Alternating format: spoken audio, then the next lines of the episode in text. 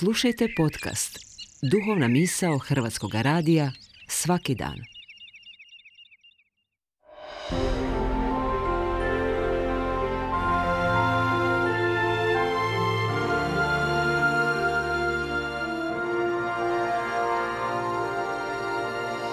Duhovna misao. Urednica je Blaženka Jančić.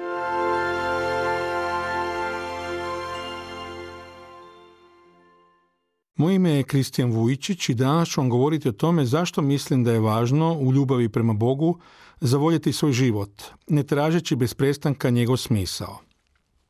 Suvremeni čovjek postavlja samome sebi mnoštvo pitanja o smislu postojanja i u neprestanoj je potrazi za izvorima radosti i sreće.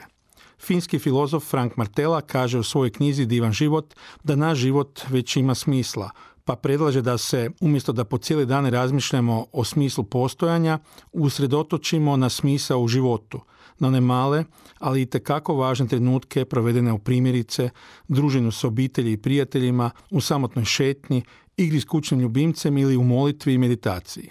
Čini mi se kako se katkada trebamo opustiti i prepustiti, odnosno reći jednostavno i glasno da ljepoti života.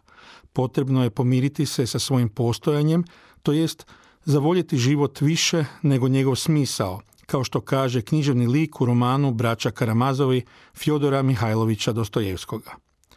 Kako se pomiriti sa svojim životom i zavoljeti ga? Kao što su nas poučavali Buda i Konfucije, Isus Krist i pojedini kršćanski sveci ili Sokrat i stoički filozofi poput grčkog roba Epikteta i rimskog cara Marka Aurelija, svi možemo naći ravnotežu između prihvaćanja neizbježnosti, dakle onoga što se ne može promijeniti i naše sposobnosti da preobrazimo ono što se preobraziti može. Ova lijepa molitva sažima rečeno Gospodine, daj mi snage da promijenim stvari koje mogu promijeniti, daj mi hrabrosti da prihvatim stvari koje ne mogu promijeniti i podari mi mudrosti da razlikujem to dvoje.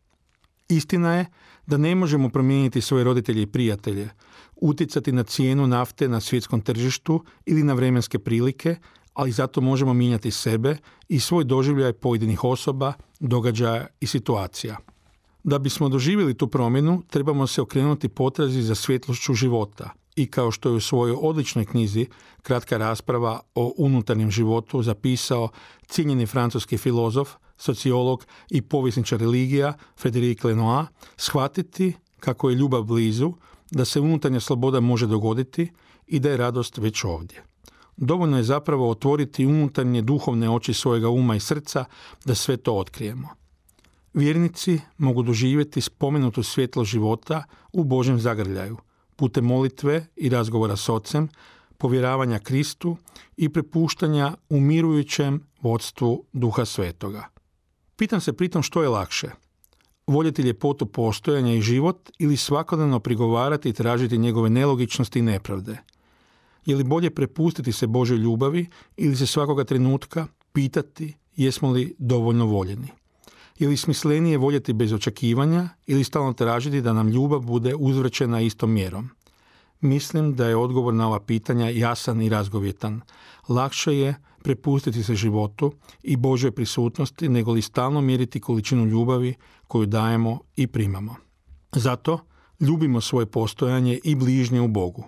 Recimo da ljepoti postojanja, jer to je unutarnji stav koji nas priprema za brojne i neminovne promjene i prihvatimo život kakav jest, sa svim njegovim usponima i padovima, radostima i tugama, srećama i nesrećama, jasnoćama i nepredvidljivostima.